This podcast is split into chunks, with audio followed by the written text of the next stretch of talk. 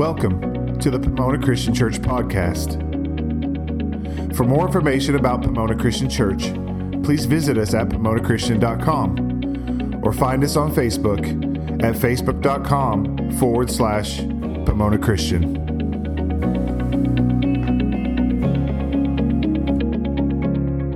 We are in the series Say What, and you've probably heard things or heard people say something, or maybe you heard your kids say something. They're like, What? You know, what did I just hear? Or something that shocked you. Uh, one of the things I remember hearing as a kid that shocked me was when Darth Vader told Luke to join him, for I am your father. That was shocking. Like this whole time, like Darth Vader was Luke's dad. How's that? You know, I mean, n- nobody saw that coming. Probably another thing I heard that, that shocked me, I was trying to think of shocking things people said or announcements, was when Michael Jordan announced his retirement. I remember we were in college, we had a dorm room full of people that were just stunned, and we were in school in Illinois, just uh, southwest of Chicago, and he retired. And so that was shocking. Uh, But if you've read the Gospels, you'll know over and over Jesus said things that shocked people, that challenged them. And one of those uh, areas, and one of those times he said that was in the Sermon on the Mount. And so we're going to look at Matthew chapter 5, and we're going to start at verse 38. And it says, You have heard that it was said, eye for eye and tooth for tooth. But I tell you, do not resist an evil person. If someone strikes you on the right cheek, turn to him the other also. And if someone wants to sue you and take your tunic, let him have your cloak as well. If someone forces you to go one mile, go with him two miles. Give to the one who asks you, and do not turn away from the one who wants to borrow from you.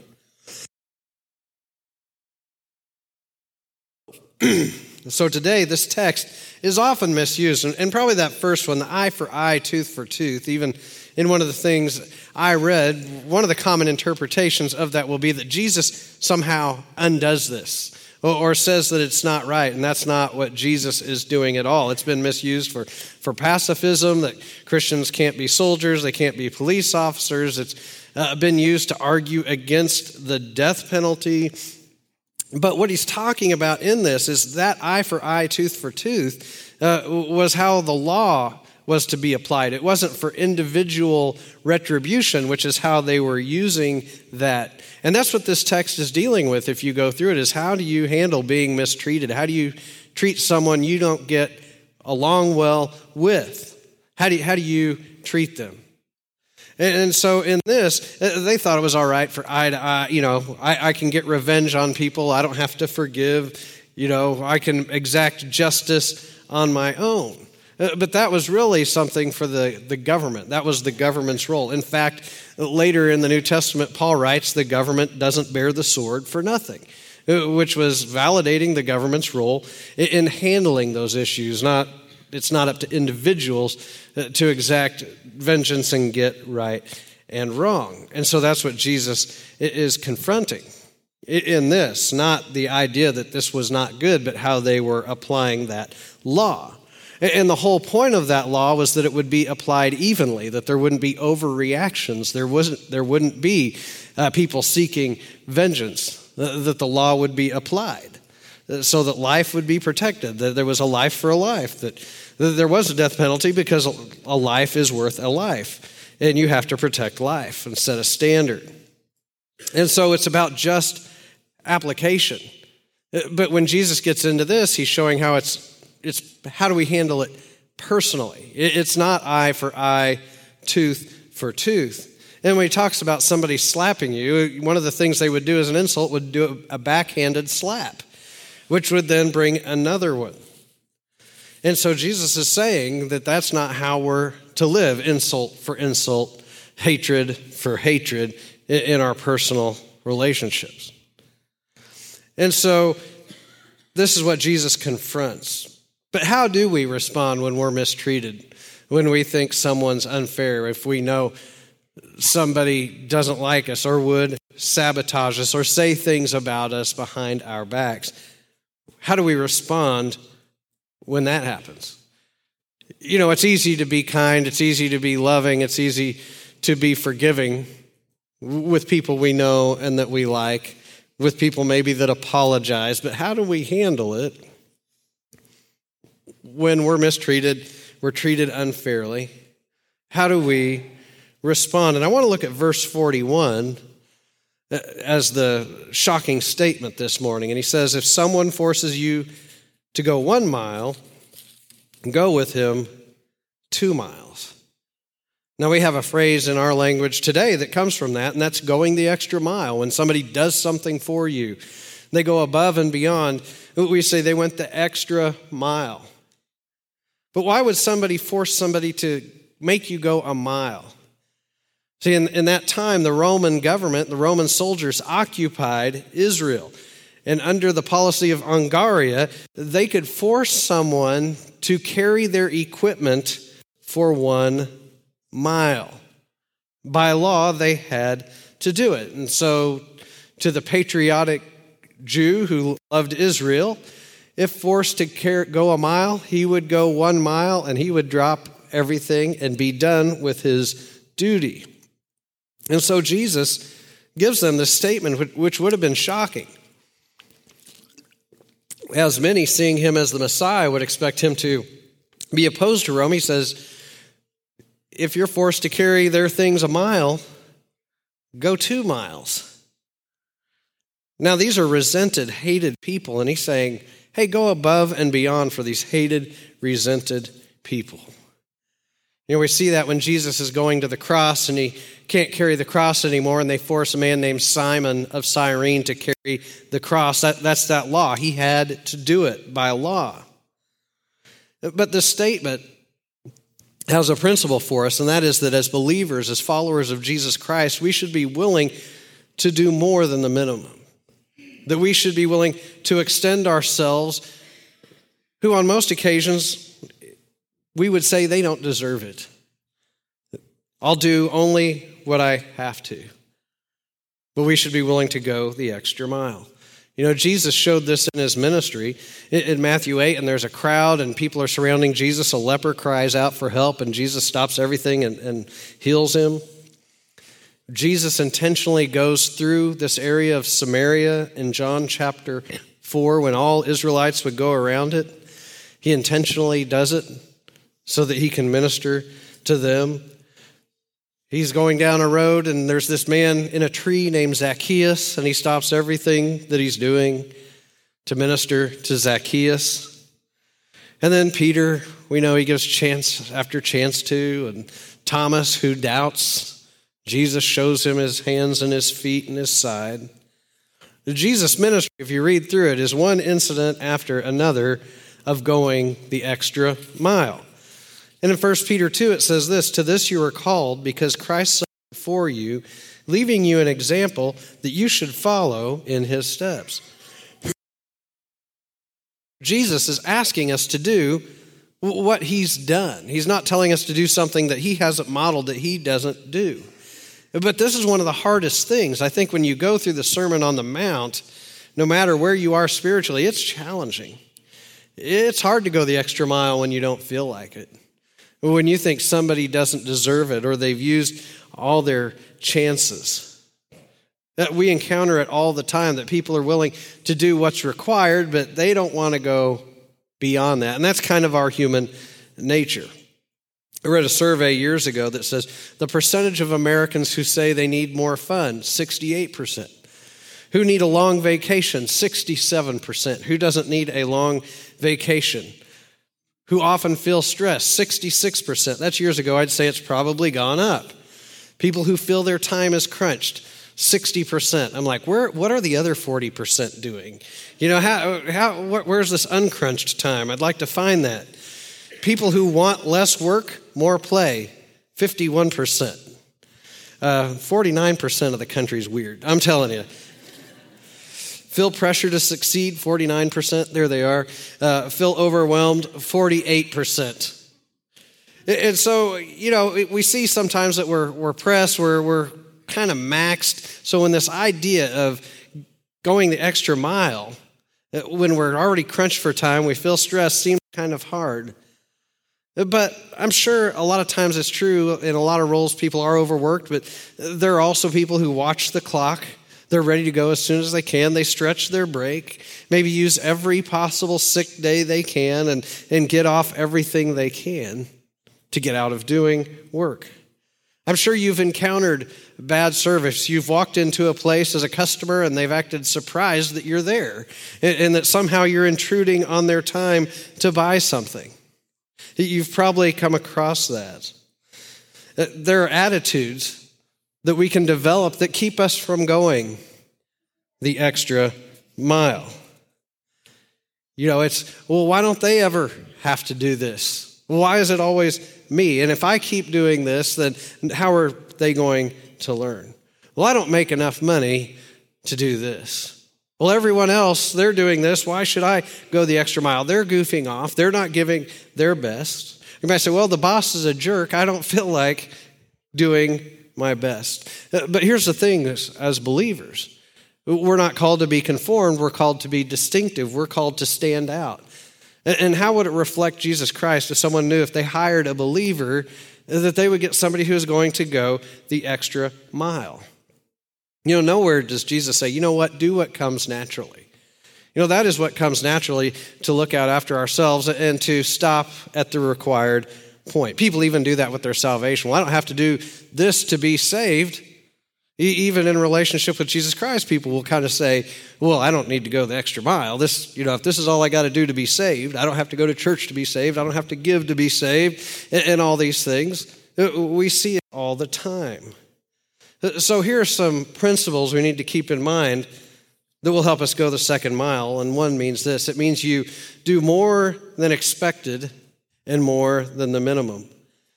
I remember a time years ago, I had this uh, little Toyota pickup that if I had kept it, it probably would have increased in value in today's standards. And, but anyway, I was out fishing one day in, in Arkansas, and everything ran on one fan belt on that truck, and that fan belt broke. So, needless to say, everything on the truck died. It wouldn't move. And so, uh, I started to walk down the road. Somebody came along. They had seen the truck. They gave me a ride into Mammoth Spring. I offered to give them some money uh, for driving me in. They wouldn't take it. So, I went in, uh, called a tow truck. You know, I didn't have a cell phone back then, so I used a payphone, uh, called a tow truck, and I went into Fred's Fish House to, to wait for the tow truck. And so I ordered some coffee and they asked if I wanted to eat. I said, no, not, you know, I'm just waiting for a tow truck, had some, you know, problems. They said, okay. So the tow truck comes, I go to pay them, they say, no, no, don't worry about it. I'm like, all right, you know, I like Arkansas, it's pretty nice. So the tow truck driver takes me to get my truck. I get in the tow truck, we hook it up, and I tell him I've just got the free tow that'll basically get me back to town, then I can fix it. So we get into Mammoth, and then he swings a left and goes further uh, down the highway. And I'm, I was kind of thought, well, I knew I'd told him a couple times now that I only had, he took me to a garage that his brother runs. His brother put a fan belt on. I said, how much? He said, don't worry about it. I said, I'm going to pay somebody, you know? And so he finally, I finally forced him to accept some money. Uh, but it was amazing. Time after time, people going the extra mile. And it was just, it, you love it when you encounter that. Course, then on the way back, I stopped at McDonald's, got a meal, and had no napkin and no straw. So, you know, it all, it kind of came back, it came back around. But you see that over and over. It, people will go the extra mile. Luke, in Luke chapter 6, Jesus says, Give and it will be given to you, a good measure pressed down shaken together and running over, will be poured into your lap. With the measure you use, it will be measured to you. Now, everything God tells us to do, there is a, I believe, a reward attached. He says, you can't outgive God, whether it's financially, whether it's of your time, whether it's going the extra mile. And here at church, I see over and over again people who will go the extra mile, that they'll help out, or there's a need somebody has in the church, and there's an outpouring of desire to help and to pray. Too often in culture, we see people that just want to get by on the minimum. They just want to do what's expected. And that's where believers are to be different. Because our culture is one of entitlement, that everybody else should, there's an expectation that the government or people should provide us something, or somebody else should pay off bad loans that I got and take care of problems that, that somehow we created, and then somebody's supposed to come along and clean it up. That's the culture we live in. But Christians are to be different and to go the extra mile. Second principle is this it means you do your best, even if you could get by with less. Colossians 3, it says, Whatever you do, work at it with all your heart, as working for the Lord, not for men. So he says, Whatever you do, whatever job, remember, the boss you serve is not the one in your office or in your school or wherever you work. It's ultimately God that you are serving. But then we have to remember the verse before that says this, because some would say, well, you don't know my workplace. You know, my workplace is rough. It's, it's easy to say that there. In verse 22, he says, Slaves, obey your earthly masters in everything and do it not only when their eye is on you and favor, but with sincerity of heart and reverence for the Lord. You see, that should be the main focus of everything that we do. He tells slaves, don't just obey your masters when, when they're looking, but remember who you really serve, even in that role, even though you're forced. You know, we all, at times, we run out of time or we face obstacles, or maybe we just didn't plan out well and we cut some corners. But giving our best doesn't mean that we're perfectionists either. You know, I like what Edwin Bliss said. He said, The pursuit of excellence is gratifying and healthy. The pursuit of perfection is frustrating, neurotic, and a terrible waste of time. So there's a difference between trying to do a good and excellent job and trying to be perfect, because no matter how well we do, we'll never be perfect, but we can do it better. Uh, we can do something, a common thing, in an uncommon way. And that's what I hope as a church we do, that we do things excellently. Doesn't mean we'll be perfect and things don't fall through the cracks, nothing's missed. But it means we will be welcome. We, we won't just talk to people we know. We'll reach out to those we don't know and welcome them. We'll invite people in rather than just thinking of the church and the congregation as something just for us and those already here. And so we do an excellent job. And, and, you know, I think it's inspiring when I hear something about a believer or somebody in our church that they're a teacher who stays after and they go the extra mile to help, or a construction worker who gives of their time to do something that they don't have to do to help someone else. It's great to hear stories of people going the extra mile when they could get by with less. It also means we go the extra mile for others when they can't or they won't return the favor. You know, there are times we go the extra mile, even we know going in, this, there's not going to be any reward. There's not going to be anything that I gain out of this. It's easy when there's a gain for us, or we can trust or know what's going to happen. It's easy to help someone when we're friends, but what if it's somebody who's competing with us or kind of opposed to us? To help somebody without expecting anything. You know, here at the church, we have a benevolence fund, and I know time after time we've, we've helped people, and they're, pro- you know, most likely they're not going to come to church. This isn't going to be the thing that, that gets them through. Maybe they're just using this to, you know, make it another month or whatever it is, and there won't be any long term benefit, but there are times we just help to help. We go the second mile without expecting anything. Jesus carries on in Matthew 5. He says, But I tell you, love your enemies and pray for those who persecute you, that you may be sons of your Father in heaven. He causes the sun to rise on the evil and the good, and sends rain on the righteous and the unrighteous. So he's saying, even, even in this, he sends his rain on the righteous and the unrighteous evenly. He says, If you love those who love you, what reward will you get?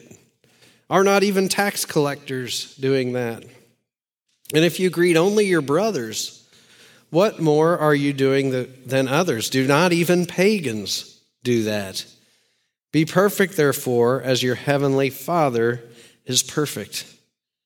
See, what he's telling us is to be like God and do what God does. If we just greet those who greet us, if we help those who have maybe helped us or uh, their friends, and maybe we'll get something in the long run, that's what everybody does. How is a believer different? How does knowing Jesus Christ transform you? You know, in Luke 17, 10 lepers come to Jesus to be healed, and they're healed. Only one comes back and says, Thanks.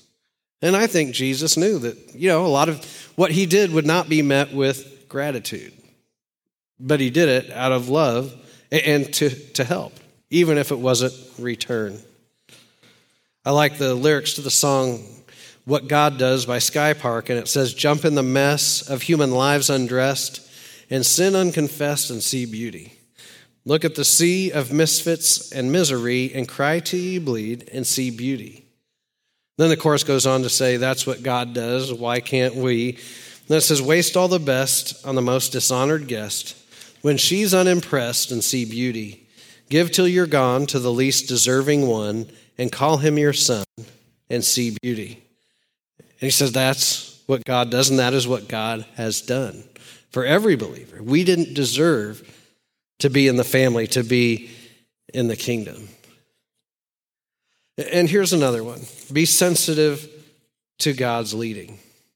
I think one of the things we don't like when we're in that situation of uh, having to even go the one mile, let alone the extra, it's an interruption and something comes in our schedule. And not many of us like interruptions when we have our day planned and, and what we're going to do. But we have to be sensitive to God's leading, to know that interruptions can be opportunities that God has given us to minister to those he's trying to reach, to be an example, to lead somebody to Christ in some way.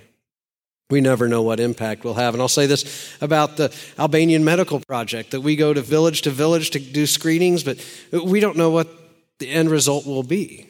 The whole point of that was just to let people know that Christians care, that there is nothing expected in return, that it would somehow show a love that they haven't experienced. And that opportunity, God would somehow use in the future in some other way. And so you never know when asked to go the first mile if that's God interrupting your day with an opportunity that by going the second mile, that you can make an eternal impact. And all those things. Every time I look at these statements that Jesus makes, I say, you know what? Jesus modeled that. He didn't just say to do it, it wasn't just some uh, pious sounding thing that would sound good or convicting. But he's calling us to be like him. For more information about Pomona Christian Church, please visit us at PomonaChristian.com or find us on Facebook at Facebook.com forward slash Pomona Christian.